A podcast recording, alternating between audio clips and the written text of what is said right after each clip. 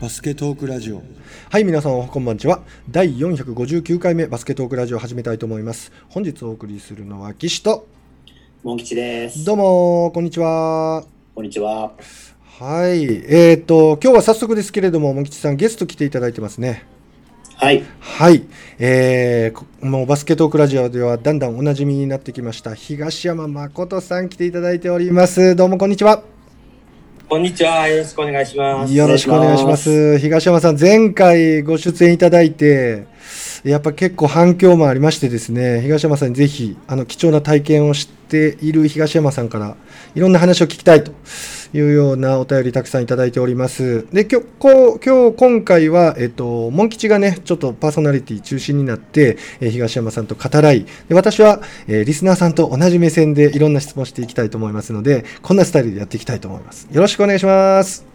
よろしくお願いします。じゃあ、モンキさん、早速始めていきましょはい。そうですね。で、まあこれは、まあ、ある意味私からの質問でもあるんですけれどもね。あのーまあ海外、まあ特にそのアメリカとですね、やっぱりその日本の、あのーこう学生バスケう。の、まあその仕組みとか、まあ組織、ガバナンスですよね。そもそもその辺の違いってどんな風になってるのかっていうことをまず最初に伺いたかったのと、うんまあ、それに合わせて今度、まあ、日本からね結構あの海外に、まあ、スラムダンク奨学金の選手もそうだしそれ以外にもあちこちでこう海外に実は挑戦されてる選手っていらっしゃると思うんですけど、まあ、なかなかこううまくいかない、うん。うん。まあ、そういうところに関して、まあ、特にプレー以外の部分なんかもねもしかしたら原因としてあったりするのかななんていうのもちょっとこう察するところがあるんですけども、まあ、そんな事情的なところなんかもぜひねうん。あのお話できる範囲で結構ですので、ぜひ伺ってみたいなと思ってるんですけれども。うんうんはい、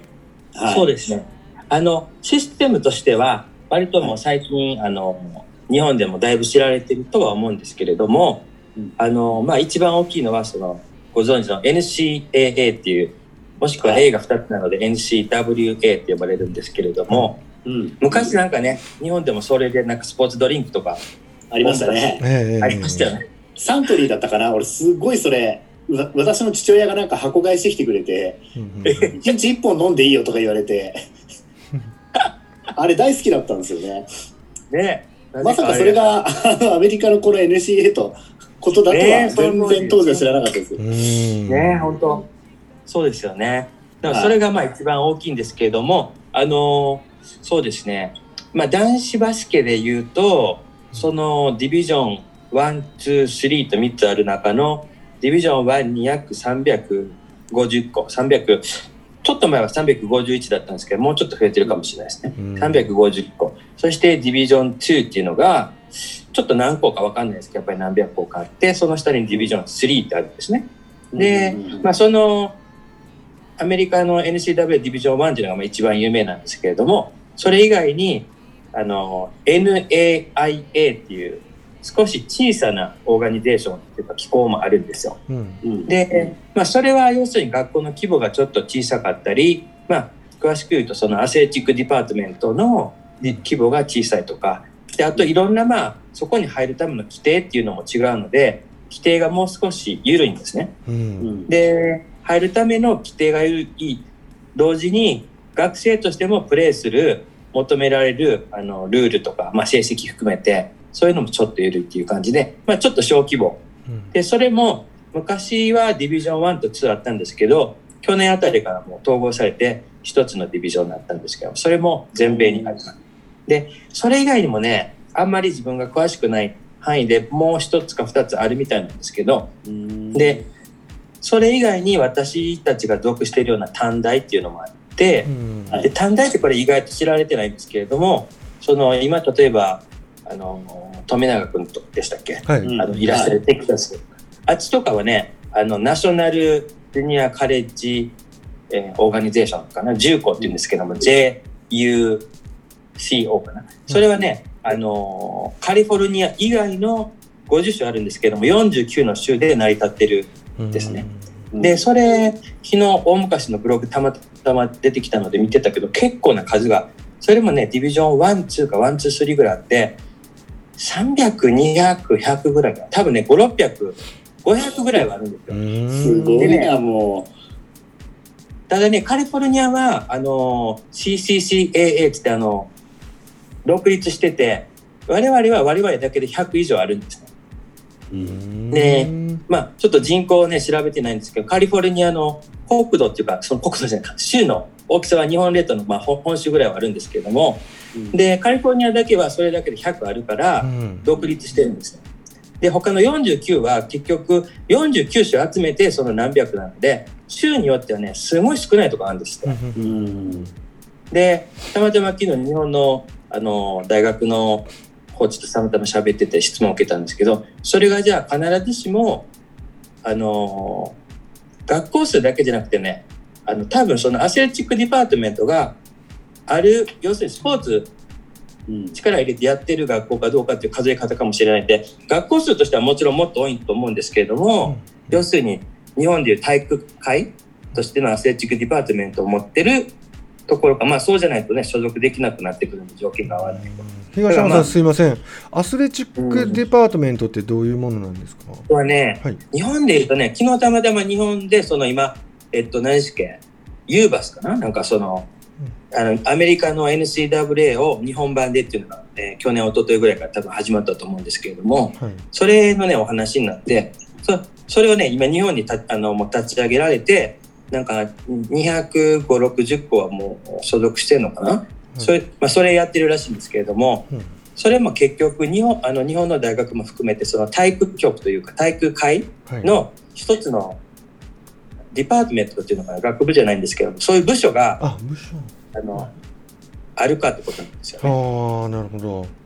それがもしかしたらもっと小さいわかんない違う学生課の中の何々の何々ってちっちゃいところにただ所属してて担当者が1人であと学生でやってるようなとこも日本だとあるかもしれないし、うん、そういうところでねこう学生活動の一人で一つであの部活動以外にサークル活動を統括してる部署があるかもしれないんですけど、うん、スポーツ全般でその扱ってるそういう学校の中の部署ってことなんですよね、アセットデパート、うん、体育会。体育会、それでまあ細かく言うと例えばハイスクールとかでもそのカリフォルニアもでもディビジョン5ぐらいまで5段階ぐらいまであって、うん、でその中にまた WA とシングル A っていう 2つ分けててだから10段階ぐらいあるんですけどそれってね大学でもあの高校でも結果的にはある程度競技力の高さ低さというか強さに関係してくるんですけど、うん、基本となってるのは高校で言うと enrollment って学校の学生数規模なんですうん、まあ、イコールそんだけの財力とか関わってくるんですけどで大学生の場合は要するにその athletic department が持ってる規模というか財力ですね、うん、何何億円何十億円持ってるかっていうその使えるお金があるのかっていうこととその中で、えー、男子と女子のスポーツ合わせて何種類のスポーツ以上をその運営できる力があるっていう、まあ、そういう大学の財力によってディビジョン分けされてるんですね、うん、なるほど。それってディビジョンの変更とかっていうのはもうかなり稀なんですか？あのそうですね。あの日本みたいに入れ替え線があってうんぬんじゃなくて、うん、そういう条件満たせばあのあります最近ちょくちょく見ますねディビジョン2からその上がってきて1年目か2年目かその独立リーグみたいなところにいるかもしれないですけど、うん、ありますうんうんもしくはその NAIA のオーガニゼーションから、えー、こっちに、こっちにというかその NCA に上がってきたところもあります。なるほど。うん、自分本来のは入れ替えなんですか ?2、3から2とか2から1。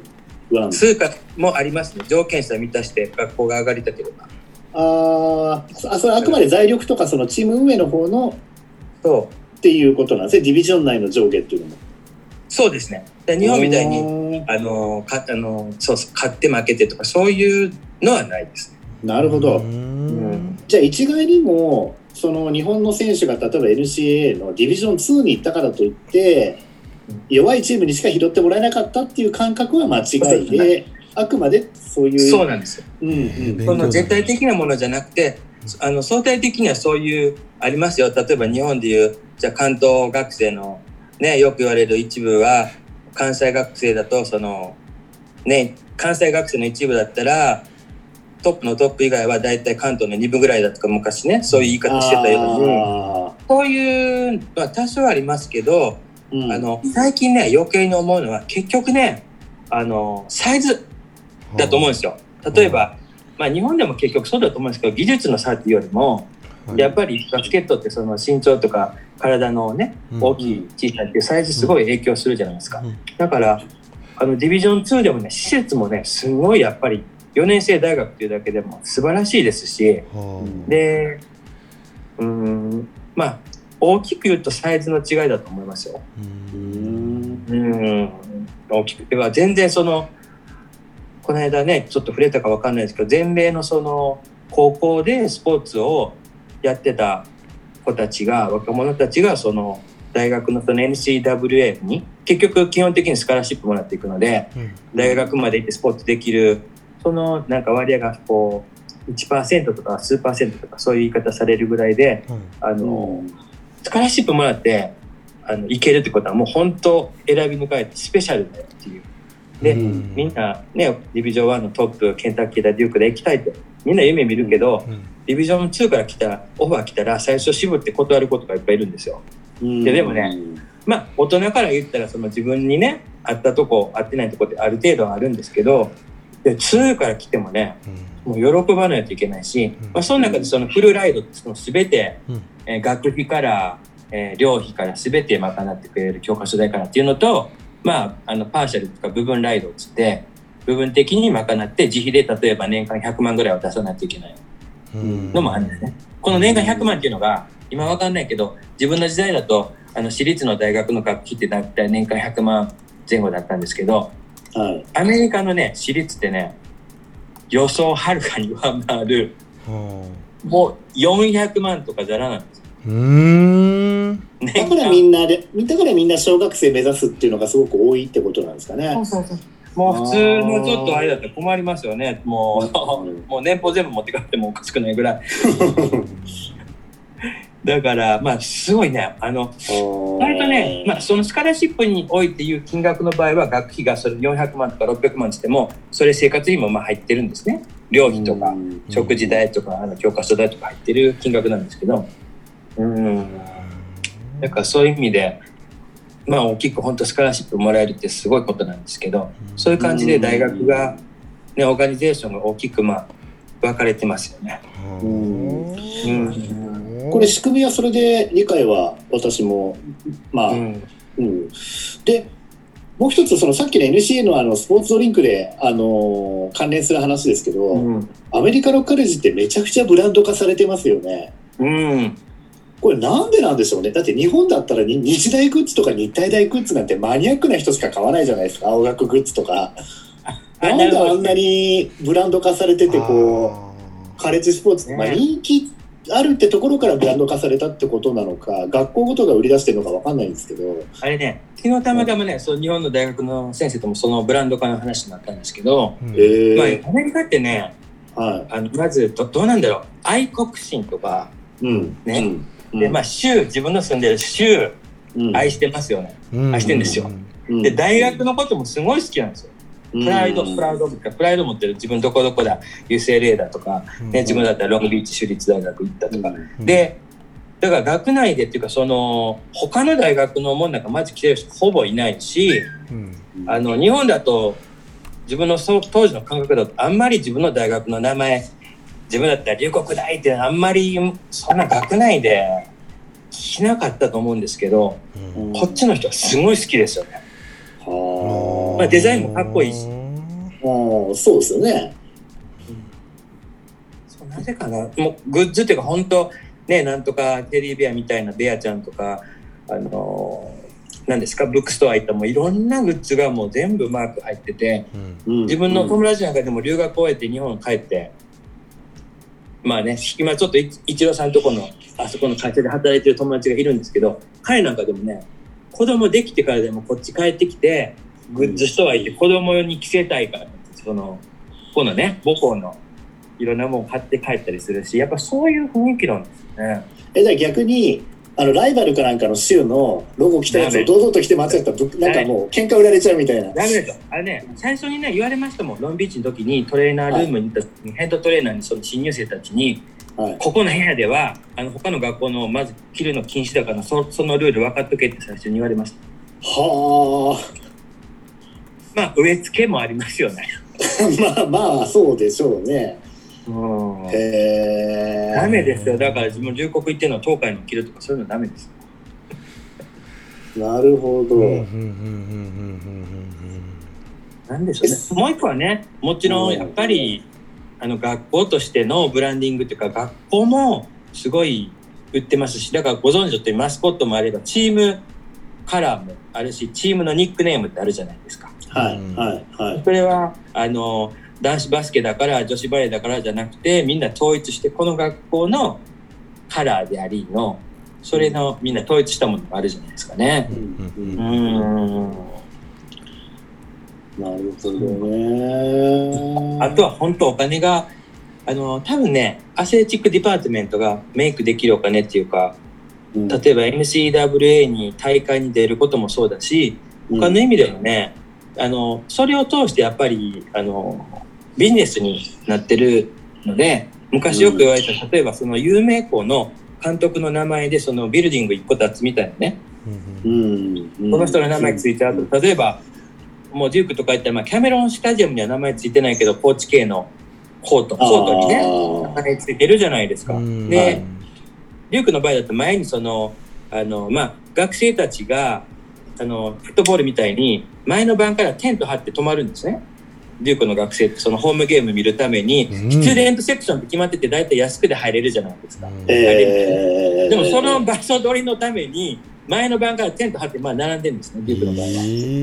は。あー。うん、そこはね、高知県の K ビレッジっていう、まあ、名前がそこにもついてるんですよ、その広場にね。あテント張れる場所にうん、ちょうど、へー。まあ、テント張っちゃってる場所。すごすご名前ついてますし、そうだな、例えば高知県自身が作った他のファンデーションで、奥さんの、奥さんじゃない、お母さんのことやっぱりね、育ててもらって愛してるから、その、まあ、エミリー、エミリー、エミリーさんって言うんですけど、エミリー系、あーなんとかファンデーションとか、やっぱり、そういういう名前ついてね、学校に行けない子たちのためにお金を集めてるまあファンデーションとかなんですけど、まあ、いろんな意味でね、やっぱり、あの、チーム、もしくはもう、ビッグネームのコーチそのものの名前のブランドっていうのがあるので、ううんそれでいろんな建物とか場所に名前ついちゃいましたよね。へえすごいなえー、そうなんですか。だ本当ね、だってその、の、そのアメリカの350のうちの例えばよくね言われるトップ25とかに出てくる子本当この間もちらっと言ったけど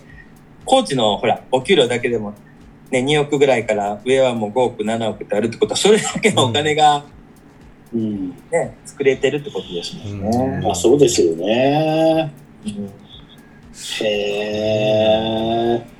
でも海外旅行行くときは気をつけなきゃいけないと。まあね。ことですね。キャンパスねもし行くんだったらあの来例えばアリゾナ大学覗きに行くのにアリゾナ州立大学に来てるとまずいです。あ、同じ州の中でも危ない。あのね、例えばはこの、今、ロスのあたりだとパック12、昔はパック10と呼ばれたうん UCLA が属してるね、はい。カンファレンスあるじゃないですか。はい。リーグって言わないで、カンファレンス。で、そこだと、あのね、例えば UCLA だと、ライバルは USC なんですよ。で、それどっちもカリあのロサンゼルス内にあるあの学校で、もうライバルチームもライバルも、あの、まあ、いたずらだってね、うん前の晩に乗り込んでするぐらいのうんライバルだし、う同じパック12でも今度、例えばオレゴン大学とオレゴン州立大ってあるんですけど、大体なんかね、セットでよくあるんですよ。アリゾナ大とアリゾナ州立大とかうね。んなんかまあそういうのありますよね。ココロラドとコロラド州立大とか。まあセットが割とあるんですけど、ライバル校はね、どうだろう。例えば我々だったらロングビーチ州立大学で、サンタバーバラってだいぶ北の方にもう一つのそのお互いビーチシティっていうか海沿いの街でありのまあパーティースクールじゃないですか言われてるんですけど、我々ね、アウェーであの向こうに行くじゃないですか。で、あのファンの方っていうかブースターの人もバスに乗って何人か来るんですけど、うんゲスト用の席とかもなんかもう見えないぐらいなんかてっぺんの方でしたもんえちょっとやりすぎやろっていうね。ー、すごいな。え ーかわいそうでしたよ、オープンスターの人、あんな上の方から見せされて。すごいな。ああ、もう本当に戦ってる感がすごいですすね。ごいね。これはありますよね。うんうんうん。はあ、まあ文化の違いがすごいな。そういうのを持ってた人って今ふと思い出したけど、あの、はいご縁が昔あの、中村和さん、監督さん、はいお会いしたことあるんですけど、はい。その当時だと共同石油、共石っていう名前じゃないですか。うん、うん。もうやっぱりもう、何ですか、体育館の中とか、その、洗濯機含めてもう全部黄色に塗ってま塗ってたとか言ってましたよ。えー、えーそこまでするんだ。だからもう相手の例えばこう酸素のピンクなんかあっていけないのへあーわかんないですね。もうもしかしたらネイルも、ネイルも黄色に塗ってたかもしれない。ピンク塗ってたら怒られたかもしれないです。そんな感じですよね。あの人でのこの投資。まあ、あのね、日本でいつも思うのは、うん一番ね、アメリカのスポーツに近いのって、うん。あの、阪神タイガースだと思うんですよ。おお。それはなぜ？やっぱりね、こう、例えばい今時特にアウェイにもだいぶ乗り込んでいくとか聞くんですけど、うんやっぱりそのもうすんごい好きじゃないですか。自分のチームが。はい。歌もあれば。はい。そういうとことか、あとまあ、まあこれね、たまたま今回の今偶然ちょっと成功するパターンにつながっていくかもしれないけど、自分関西のおばちゃんって、あの、世界どこ行っても通用すると思ってるんですね。へ人種として。え。結局、多分海外のレストランでミディアムかレアかステーキどっちって言われても、うんしっかり焼いて、よう焼いてって言うと思うんですようんうんうん。関西のおばちゃんってね。雰囲気的に、はい。どこ行ってもやっぱり、ちょっと負けてよ、勉強してよって、多分もう関西弁で言うぐらいの精神力あると思うんですけど、はいはいはい。ああ、そういう意味でですね。はい。いろんな意味でね、自分はその、まあ、そんなに野球詳しくないんですけど、うん、タイガース、阪神はいけんじゃないかなと思いますけど。フん。ァンとしてもチームとしてもなんか、世界に通用するメンタリティじゃないかなって思いますよ。なるほど。なるほどね。さあさあ、ちょっと話は尽きないところなんですけど。うんそんな中で、そうですね、うん日本の選手がじゃあいざ海外行った時うんに、うん。うん、まあ、まだ数えられちゃうから誰っていうのがね、詳しい人だと分かっちゃうかもしれないですけど、割とその最後まで行かずに帰ってきちゃう。もしくはうん本来だったら2年生の学校に1回、まあ、最初プレップスクール行った後に、うん。まあ、どっか学校に入って、さらにそこから LCA 入りを目指すとか、まあ、いろいろそういう話があるものの、あのー知らないうちにこう日本に戻ってこられてたりとか、うん。まあ、そういう選手が多くなってきてて、うん。ね、これってなんでなのかなと。で、当時はやっぱ語学とかでコミュニケーションうまく取れないとか、まあそういうような話は聞いてたんですけどね。うん。うん、あとは、まあ、昔日本で大川選手が中国になったとか、なんかいろいろこう、向こうに行った途端にルールが変わっちゃったりとか、コーチが変わっちゃったとかで、うん、約束がなかったことになってたとかね。まあそういう、まあ騙されたとかっていうことじゃないのかもしれないですけどね。なんかそういう意味合いでも海外がすごくおっかないなっていう、そういう印象も受けてるんですけど、そもそもうまくいかなくなっちゃう原因っていうのは、どうだろう。まあ、いくつかあると思うんですけど、はい。うんうん一つはね、なんか、あのー今ちょっと思いついたんですけど、例えば留学一つしても、はい。あの、アメリカの社会って、日本ほどその、約束がきっちりとできない人って結構いたりね。あと、その、例えばお店買い物行ってもそうなんですけど、胸にその、会社でも、そのお店でも、そこの会社とかのお店のこのブランドのマーク胸に背負ってるから、日本人の人ってそれが、あのー受付のそのバイトの人でもきちっとした対応するじゃないですか。うんそこの看板背負ってるおしゃべりしてくれるし、そういう教育できてるから、例えばなんかクレーム入っても、日本の方って会社を代表して一言まず、まあ謝る文化っていうのもあるんですけど、謝る。それうん個人的な失敗じゃなくても、会社としての責任で一言お客さんに謝る。うんでアメリカってね、いや、それ私のフォルトじゃないから、私の失敗じゃないからって、まず最初に言うんですよ。もう腹立つぐらい。へで学校で例えば当初わかんないからいろんな受付で、まあキャンパス内も広いんだよね。うん。学校内のちっちゃいあのバンのバスが走ってるぐらい広いんで、うん。うんあの、ここ行って違うって言われたら、いやいや、それどこどこビルディングのどこどこの受付やからって言われたら、うん。もうそこからテクテクテクテクね、5分も7、8分歩いて、行って、まあ行って向こうが閉まってることもあるけど、行って、そしたらそれ、どこどこやって言われて、いや、そっから来たから。うんうんうんうんもうそれでね、たらい回しにされることってすごいあるんですけど、うん。まあそれでね、自分そのまあ、向こうの無責任さうんぬんっていうこと、話じゃなくて、アメリカを生き抜くための一つの大事なキーワードは、うん。サバイブするためにはその適応力、対応力なんですよね。その約束破ったからとか予定と違う、まあ旅行関係もそうなんですけど、あのね、ダメだった時にそこにクレーム入れてるエナジー使うよりうん、次どうした方がいいかって早くパッパッと切り替える精神的にも。ああ、なるほど、なるほど。はい、はい、はい。もうあえてこいつ腹立つって思いますけど、それよりも次どうしたらいいねんっていうことにパッパパッパ切り替えていかないと、あのね、社会渡っていけない。まあそういう、まあ、いい加減がゆえにそれに対応していかないといけないっていうかね。うんだから、例えば日本からお客さん来るときに、やっぱり日本の方だとお金と、ね、限られた時間で、例えば3日間とか1週間とか来るときに、こちらがなんか請け負ってプランニングするときでも、うんすごい間にね、特に業者さん入ってると細かいんですよ。アポイント取れてますか？何時何分ですか？じゃあ5分前に行きましょうか。で、それ終わってもう行ったときに、楽しかったねって言ってる間に、もう明日のよって話してるとかね。日本の方ってやっぱりそのもうきちっきちっと決まった社会で生きてこられてるけど、自分にしたらね、あ、もう大体慣れちゃって、うん大体もう連絡取れてますから、ダメな時の電話番号分かってますからとかね。うんうんううんんそういうそういう感じ。あのね、でも面白いのは、アメリカってね、ダメでも次に踏み込んでいくと予想もしてなかったことに出会うケースすごい多いんです。うんこれギャランティーできるけど。そ、そこまでいけると思ってなかったけど、何ローカルーム入れちゃったみたいなね。うんああ、なるほどね。そういうパターンの方が多い予定以上のことできちゃうことありますもん。予定ダメだったけど、逆に蓋開けたらよかったじゃあそういうことに対する準備っていうものが、やっぱりできてないと、向こうでやっていくっていうのが大変準備はできないと思う。うん。準備はできないと思う。ただそこに直直面した時に、そこで鍛えていくってことだと思います。うん。まあ、そういうことがあるよっていう予備知識はあっても、何事も、まあ、コーチングしかり何事も予備知識あっても、やっぱりその場に直面しないとつかない力ってあるじゃないですか。そうですね。ただそこで力つけれる子かつけれないの子かっていう差は出ると思いますよ。うんううんまあ、そうそう。だからそういう意味ではね、その、たまたま、きこの間のね、あの、ラジオの回聞いてて、違う選手だったかもしれないんですけど、野球の選手でも、あの、ちょっとね、自分名前がわかんないんですけど、関西からの方で、あの、大リーグ来てもね、関西弁でね、アメリカ人の選手にあの練習入った時に、おーいみたいな感じでうん。入っていってる選手見たことあるんですね。へー。それで逆に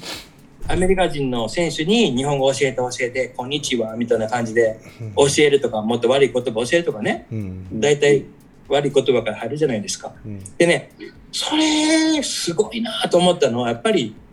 アウェーなんだけど、ドアウェーのはずなのに、もうホームに変えちゃってるっていうか、うんうん。地で行けるっていうね、すごい大きくて、あの、今度例えばあの東京、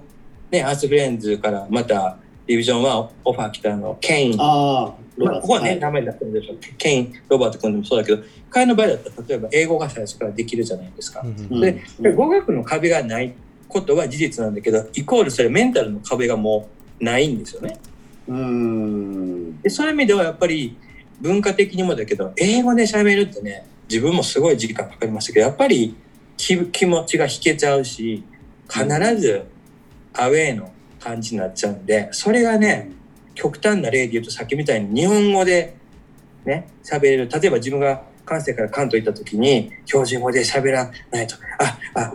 なんか挨拶もね、なんか先生に挨拶する時に、なんか関西弁の挨拶だと失礼なんかなってこう思い込んでしまう感があったんですけど、それがね、出せるようになってから、今回のラジオなんか普通に喋らせていただいて、すごい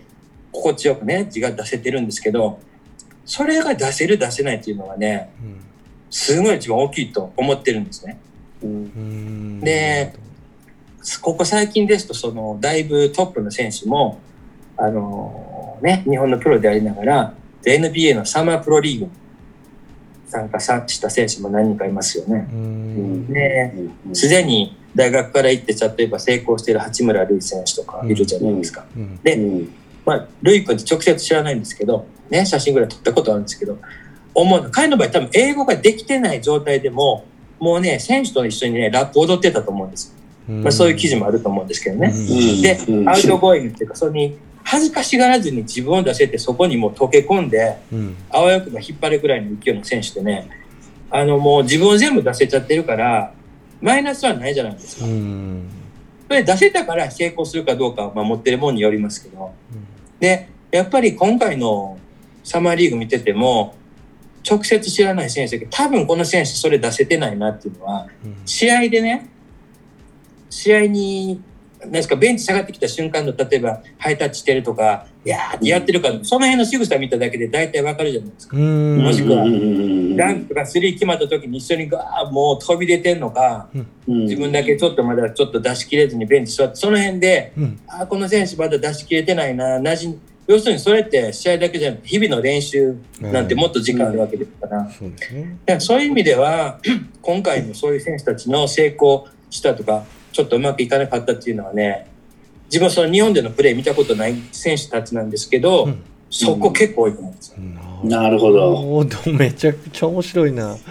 うんだからねうんあの時例えばサポーティングスタッフそれぞれついてるけど、まあちょっとね、知ってる人だし、名前とか言ったら、もうそのサポーティングスタッフが、やっぱり技術面のね、あそこでスリー打つべきだったとか、あそこでどういうフェイクすべき、そういうアドバイスだけじゃなくて、やっぱりそこをね、経験のある大人がついてて、うん。そんな選手の、こう、内面の良さを引き出せるようなアドバイスできるかとかね。うん。ここで今ちょっと勝つ入れなあかん。逆にここはもう和ましてしなあかんとか、二人だけで喋るんじゃなくて、むしろ現地の選手巻き込んで食事に行って、うん。なるべく喋らすとか、全然違うことでね、ゲームして和ますとか、まあそういうことができるできないで、こう特に短期の対決だから、サマーリーグなんで。う。ん。だから、あ、徐々に、あれ、パフォーマンスとしては見ら見たらわかりますよ。なんか後半に徐々に彼のプレー出てきましたねってことは、ね、例えばメディアでも抱えてるかもしれない。それ、遅いじゃないですか。2週間でようやく自分出してきても。うん3日目ぐらいから出せないといけないっていう時にうん、そこだと思いますよ。あのー例えば、それに関して言ったときに、見た目とか人種的な部分の、っていうのは、やっぱり影響ありそうですか？見た目から来る差別的な部分？あ、差別、あー。あ、まあ、それはちっこいなとか、それはあるかもしれないけど、まあ、例えば、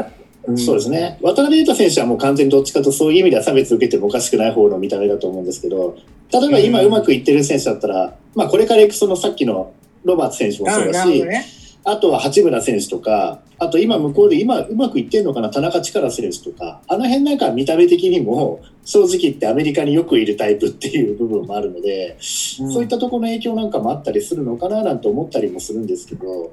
それはね、うん、ないとは言えないですよ。その、やっぱり人ってうん、うん。人種だけじゃなくて、な見た目って大きい小さいとか、うんね。うん。パッと見で思うアジア人だなとか、そういうのは、でもその影響のパーセンテージは少ないと思うんです。うん。なるほど。ううん。ん、うん、うん。それは特に選手の場合は、結局選手ってほらよく言うプレー見せて、自分ができるって分かったら急にパス回ってきたとかよく聞くように。最初の5分間は分かんないけど、うん。うん。この壁のせいでっていうのはほとんどないと思います。結それのせい、それが結果にどれぐらい影響しているかっていうのはうん。ほとんど影響してないと思いますよ。なるほど。そこはじゃあクリアできちゃう壁ということですね。うん。うん。それは前に言ったかもしれない。自分がその試合会場に一番乗りしたら、ね、ロッカールーム聞いてんのに審判の方連れて行かれたとか、そういうのはありはい。ます。はい。はい。はい。はい。でもそれっきりですもん。それ以外ないですもん。ううん。うん。うん。うん。うん。うん。なるほどなるほどなるほど。まあそれが地区によっては分かん。ないん。ですけどね。でもまあうん。そのせいでっていうのは、それは確率と、あの、パーセンテージとしては全然小さい割合ですよ。うんあったとしてうんうん。なそれはね。そのもちろんあんまり言いたくなかったけど例えばその八村君にしても田中君にしてもそのロバート君にしてもそのもちろんハーフだからやっぱり身体能力としてピュア100%例えば渡辺君みたいなねこうお父さんお母さんサラブレートなんだけどピュア100%日本人のあの持ってる運動能力とかね瞬発力とか筋力そういう部分とハーフの人であの黒人系の血が入ってる人とかそれはそこの差はね絶対ありますよ。うん。うん。うん。うん。うん。それはあります。その飛べる飛べないとかね。うん。ううんん。それそれまたその細かくスポーツの世界で言うとその逆差別っていうかステレオタイプで黒人だからバスケットできるとか黒人だから飛べるとか黒人だからラップ刻めとか思わないでくれってまあそういう逆差別の話はまた別なんですけど。でもああまあありますよ。ステレオタイプじゃなくて実もある。うんうんそそういう意味で言うとね渡辺君なんてそのめちゃめちゃ outgoing で一緒にラップ踊ってるタイプではまああのあれでは見ましたよね新人でほらデビューの時になんかあの試合の時になんか踊らされるのなんかちょっとありましたけど。ああありました。僕たなあれ馬場選手でしたっけね？あれどっちだった馬場選手もあったしね渡辺選手も踊ってました、うん。おおでもまあそのめちゃめちゃその冗談言ってっていうタイプ彼はもう典型的に、うん。あの努力の人だと思いますよ。うん。うんうんうんうんうん。アピールできたちゃんとね自分のできることをアピールしてやっぱり一番大きい要素の一つは、うん、性格性格っていうかその自分を出出せるかっていう。うん。そこをすごい感じますね。やっぱりううちに来た選手も一人いたけどすんごい真面目でもう人一倍人一倍ってもう何十倍も練習する選手だったけどやっぱうちにねこもるタイプでたそうするとやっぱりミスしてもすんごい位置の失敗が引きずっちゃうっていうか重くなっちゃうし、うんそういうそういうメンタリティはその、ね、たまたまコーチングっていう部分から最近一番気にしてるので言うとやっぱり最近日本でも話題になってるようにその自分の意見を選手が持ってるのかとかコーチにもね、自分の考え言えるのかとかその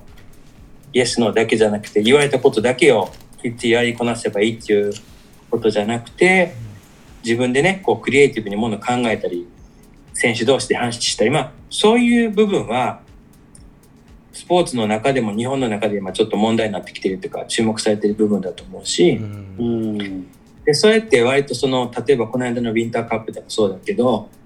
もしくはこの間たまたまねユースのあのクラブのコーチたちとちょっとおしゃべりしたんですけど今ね割とユースはあの学校教育から離れてるから自由にいろいろできるし割とねうん。個別でその選手の良さを引き出すためにすごくたくさんこうクエスチョンというか質問を投げかけたり答え言わずにどう思うって考える時間与えてねうん。あの割と辛抱強く待ってるコーチってすごくたくさんいるんですって。ううん。んでもね、自分が思うのに、それ、そこで15歳の子でそのプロしてくれてるけど、実はそれって、その前に起きてる、ね、そのティーンエイジャーになる前の小学校の時に、の、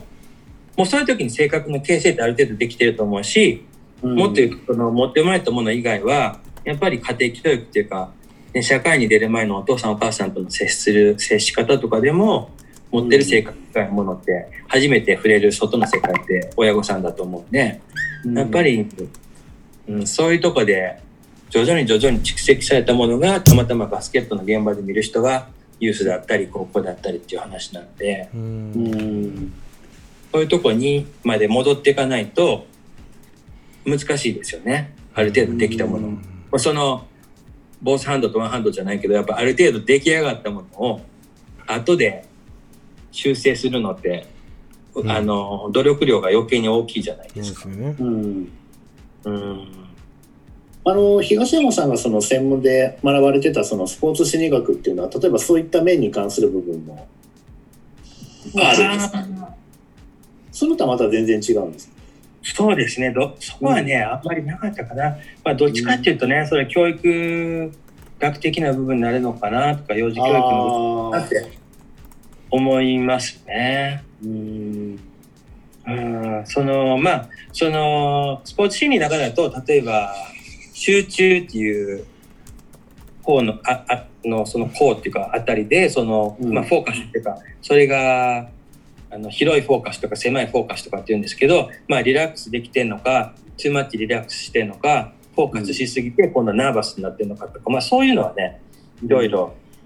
理論であるんですけど、うん。性格形成っていうことになってくると思うので、そうするとどっちかっていうと、幼児教育とか、教育学的な部分かなって思うんですね。まあ、そのね、そういうことで言うと、まあ、その、ちょっと話がワイドになっちゃうんですけど、日本にしろアメリカにしろ、ね、自分なんてその自分の子育てとかしてる人間じゃないから偉そうに言うなっていう話なんですけど、あのアメリカなんかでもすごい早くに子供、ティーンネイジャーでびっくりするぐらい早くに子供できる人もいるんですよ。もう18じゃなくて16とかありえないとしてね。もう親の年齢聞いたら、君二十歳なのになんで親36なんて計算したら16の時の子だったとかね。でも、やっぱりいろんな意味でそれがいくらそれが30であってもいくつであっても、もっとねアメリカの社会にしても日本の社会にしてもその子供を持つようになる親御さんのためにもっと社会がねその子育て論みたいなことを勉強できるチャンスをコミュニティでね与えてほしいなと思いますね。それができてない年代で子供を持っちゃうとやっぱり自分もまだ夜ねクラブに行って遊びたい年齢かもしれない友達とね金曜日は飲みたいかもしれないっていう時に子育てって大変じゃないですか。うん。うん、でもやっぱり現実としてはどこの世界にもそういうのあるけどそれがたまたまねおじいちゃんおばあちゃんのヘルプもあってうまくできてる場合もあればそうじゃない場合もあるしでも子供の時にどういう愛情の受け方をしたかっていうのってすごく性格形成に影響してくるし、あの一つね昔読んだ本でそのこの間言ったかなそのアメリカン・インディアンの本ねあるんですけど、まあ、どういう例えば、ね、たくさん愛された子供は人の愛し方知ってるとか、やっぱりたくさん怒られた子はその間違いを起こすことを怖がるとか、まあ、そういうのって単純なことなんですけどやっぱりそれって本当三つ子の魂じゃないけどもちっちゃい時だと思いますよ。10歳以下ぐらいの時にねあの結局神経系の発達のああいう線と同じぐらいももっと昔だと思いますよ。その時に受けた、初めて社会に受けた、なんですか、影響、ことが、後々すごく影響すると思うんで、そういう意味では、スポーツ云々だけじゃなくて、その、これからね、日本の社会で、どういう社会になっていくかという時に、新しい世代になってますけど、やっぱり、どういうふうに親が接したかっていうことが、すごい影響していくと思いますね。それは本当国としてっていうか社会としてね、こう学校行ってお金払払える払えないっていう環境に関係なくこれからあの子供を持っていく人のためにこういうもんなんですよとかやっぱりね基本的な知識をみみんなであの勉強できるようなチャンスが欲しいなと思いますよね。まあ、これ親だけじゃなくて指導者っていうことを含めてですよねきっとね。そうですね。うん、うん、それがあってのスポーツその後に来るスポーツだしその後に来る指導者だと思うんで、それねあの去年のね年末11月ぐらいにあの初めてね私自身のズームセッションっていうのをあの、うん、させていただいたんですね。うん、はい、で、はい、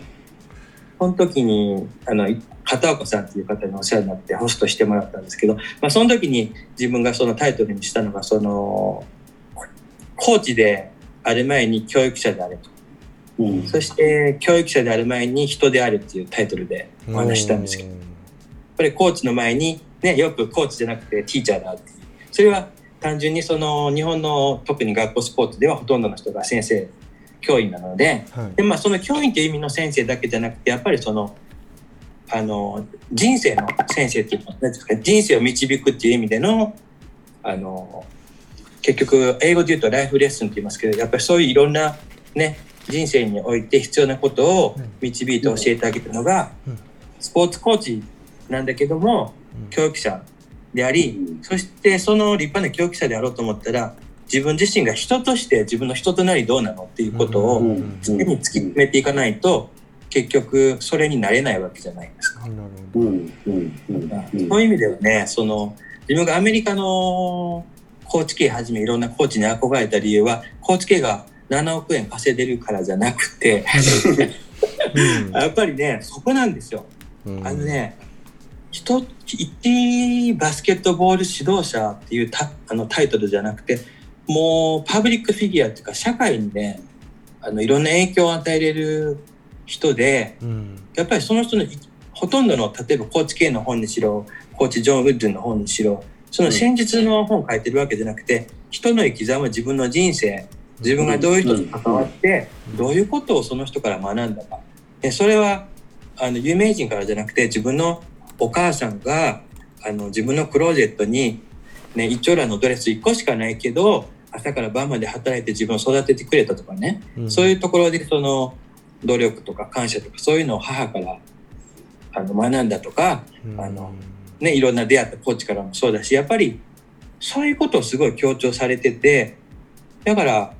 結果的にはすごいバスケットで成績出してるんですけどそういう人たちが強調しているチーム内でそのチームビルディングで強調していることってやっぱりそういうことなんですよね、うん。人間関係っていう。確かに。確かに日本でこう私もコーチ系の本とジョン・ウッテンの本は何冊か読みましたけど、戦術じゃなくてやっぱ哲学的なコーチ哲学的な本ばっかりですもんね。そうね。本当そうでねあのうん。やっぱりね、そのコーチ系の方はもうね、一応全部読んでますけど、ジョーン・デュの方はその全部読んでるって言いたいけど、何冊出てるかわかんないんで、めちゃくちゃ多いです。本屋に、そう、本屋にあったらとりあえず全部買って後で読んでるんですけど、あの まだあると思うんですけど、でもね、本当ね、あれ、人生のバイブルっていう自分の言い方してるけど、うん。誰が読んでもいい本なんですよ。もうここまで、ねこのおっちゃんおじいちゃんになってるけど、ここまでピュアに、純粋な気持ちで人生生きてはんだなっていう、これぐらいね、あの普通に読んでもやっぱりちょっとちょっと涙出ちゃいますよ。感動してやっぱりそのちょっとねあの黄色でこう線入れてハイライト入れたり大事な言葉書き取りたくなるようなページがたくさんあるん。ですん。あれはだから時代が変わってもずっと読み続けられる本だなと思いますけどね。うん。そうですね、あれ、ジョン・ウッテンと本当に高知系のは、ね、私も読みましたけど、本当、リスナーの方にもお勧めしたいなっていう、ぜひ、別にね、どの本でもいいと思うんですけど、そうそう、ぜひ。ただね、もう高知系のは高くなっちゃってるんですよ。アマゾンとかで買おうとすると、普通だったら1000いくらとかで買える本が4000とかしてたりとかして、えだから私はたまたまブックオフで1000円ぐらいで売ってたから、おこれは買いだと思って買って読んだんですけどね。多分今少なくなってるからかもしれないですね。それ英語の方ですか？あ、いやいや、日本語の方です。えあのオレンジの本ですか？えっ、と、オレンジじゃないですね。高知系のは。グレーだったかな。ちょっと今ありますから、ちょっと持ってきましょうかね。もしかしたらね自分が訳そうとしたらもうすでに訳されちゃったのかもしれない。へえ一つねすんごい気に入った本があったんですけど、うん、訳すつもりでねちょっとブログに目次だけ変えたりしてたんですけどこれですね。あータイトルなタイトルがですね、高知系のバスケットボール勝利哲学。私は言葉の力を強く信じていますなんて書いてありますよね。それ、はい。あのさ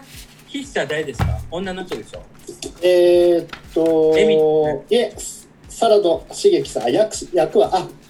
筆者はマイク・シャシェフスキーさん、はコーチですエースパトラ。あパッタでしょそれね娘なんですよあー、そうなんですか。それがねその自分が訳したかった本なんですけどそれってね あのあの、ビヨンザバスケットボール英語のタイトルはビヨンザバスケットボールって言うんですよ。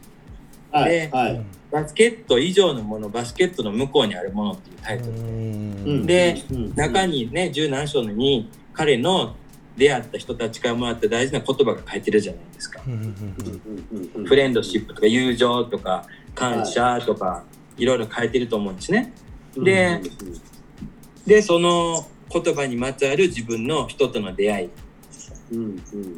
が書いてあって、それがもしかしたらロッカールームいつも掃除してくれるミスター誰々かもしれないし、うん。ね、クリーニング屋の誰々かもしれないしっていうので、で、一番最初の後書きじゃなくて最初に書いてあるのが、これは私のね、コーチ系の人生の中で出会った大切な人とその人たちからもらった言葉だけれども、うん。ね、あなたはあなたの人生の中で同じような本が書けますよっていう言葉が多分どっかにあると思うんですよ。ほなその本ね自分読むときは、うん。あの目次だけパーッと見て、今の自分にピンとくるタイトルの章から読んでたんですよ。なるほどなるほどなるほど。前から読まずに。でそういう読み方してまあだこの本いいなと思ってもうこれはねあの日本のバスケットに関わらずいろんな人に読んでほしいななんて思ってたら、うん。ううん。んまあある違うそういう関係の人とお話ししてしてるうちに、うん。うん出ちゃったっていうかちょっとね自分のコーチ系ファンとしてはファンっていうかもう崇拝してるしもうね少なくとも握手7回はしてるからもう 自分が。すごいな。かっこいいな、ね、従でもだからそういう意味ではねこれからもそのいいのがあればその翻訳はたまたま今回しただけで全然得意でもなんでもないし、もう二度とやりたくないと思ったんですけど、でもチャンスがあったらねそういういい本読むとやっぱりあなんかお伝えしシェアしたいなと思いますよね。ただ日本のねあのコーチ監督さんもいろんな方歴代いらっしゃるんでぜひねそういうのを書いてほしいなと思いますね。うん。うん。うん。そうですね。いっぱいストーリーあると思う。うん、それはアメリカに頼んなくてもね、うん、本当はいっぱいね、ストーリーあると思うんですよ。うん。うん。うん。うん。そうですね。うん。それは書いてほしいなと思います。ね。ありがとうございます。いえいえ。今日,、今日も本当に熱い話をいろいろといただいて、締めくくりがなんと高知系というね、最高のあれになりましたけども。どこに落ち落ちましたね。まあ本当に止めどなくでも本当あれあのアメリカの規模のでかさっていうのがまず今日の前半の部分ではすごく感じましたね。あそうです。だから私本当にバスケここまで詳しくなる前の段階だったら、うん、もう全部日本と同じ形式でやってるもんだと思ったんですよ。まずは週の中でトーナメントが行われてで週の中ででかい週だけは2校ぐらい出れてなんかインターハイみたいに。でそんな感じであとは最後全州大会みたいのがあって全米ナンバーワンが決まるみたいなね、もう単純にそんなもんだと思ってましたけど全然違いますもんね。まあ、アメリカの中で州がもう国みたいに扱われるんでしょうね。そうなんですよ。地区っていうそこじゃないですよねもう、うん、そうそうもう本当州自体が一つの政府というかガバメントを持ってる感じですね、えー、そうですね。そこがなかなかね理解しにくいというかあの分かりにくい部分ですよねやっぱりねそうですね。すごい。だから余計に東山さんの話が面白いんだろうね。ただ単純に言語の違いじゃないし、それから文化の違いだけじゃなくて、社会の仕組みであったり、そのスケールの違いであったりっていう、ちょっとこう想像を超えた違いっていうのが東山さん体感しておられるんで。その話がちょっと僕らの想像を超えて面白い、まあ、もちろんひいてはリスナーさんも面白いということになってるんだと思います。まあ、東山さん、ちょっと、ね、はい、ぜひ、ぜひね、経験していただきたいなと思うので、今、そのインターネットで、はい、いろんな情報はね、うん、留学も含めてしなくてもいいんじゃないかぐらいの大げさなことをしてるけど、うん、やっぱり来ないと分かんないことなんですけど、ね。うん、ちょっとだけ最後にその、はいずいぶん前からそのいろんなね意味でグローバルスタンダードとか、もっとグローバルにっていう言葉が出てきた時に、その社会の世界のそのトップのね最新のものだけを追いかける求めるような意識でよく捉えられがちだと思うんですけど、あの経験していただいたら分かるけど日本ってもうある意味ほぼトップだしグローバルなスタンダード自分の思うのはもっともっともっと低いとこもあるんだよっていう、うん、もっとできない人たくさんいるんだよとか、うん、もっとねぐちゃぐちゃの社会たくさんあるんですよってことを知って、どの辺なの自分っていうそういうものの測り方ができるようになるっていうのがグローバルスタンダードだと思うん。で、そういう意味ではねやっぱりぜひねあの、失敗含めてっていうか失敗こそが経験の醍醐味だと思うんで、いろんなとこチャンスがあったらねまたこのコロナ収まったら出ていってほしいなと思いますよ。うんうん、ありがとうございます。いえいえ。いやちょっとね、名残惜しいんですけれども、今日はちょっとスケジュール上、1時間でここまでということになるんですけれども、はい、しゃべくり番長、東山誠さん、またこれ、ぜひぜひよろしくお願いします。よろしくお願いします。ありがとうございます。また機会ありましたら、ええ、ぜひします。ぜひよろしくお願いします。えー、皆さんも第459回目バスケットークラジオ楽しんでいただけましたでしょうか？本日お送りしましたのは岸モン吉そしてしゃべくり番長、えー、東山誠さんでお送りしました。ありがとうございました。ありがとうございました。See you next time. バイバイ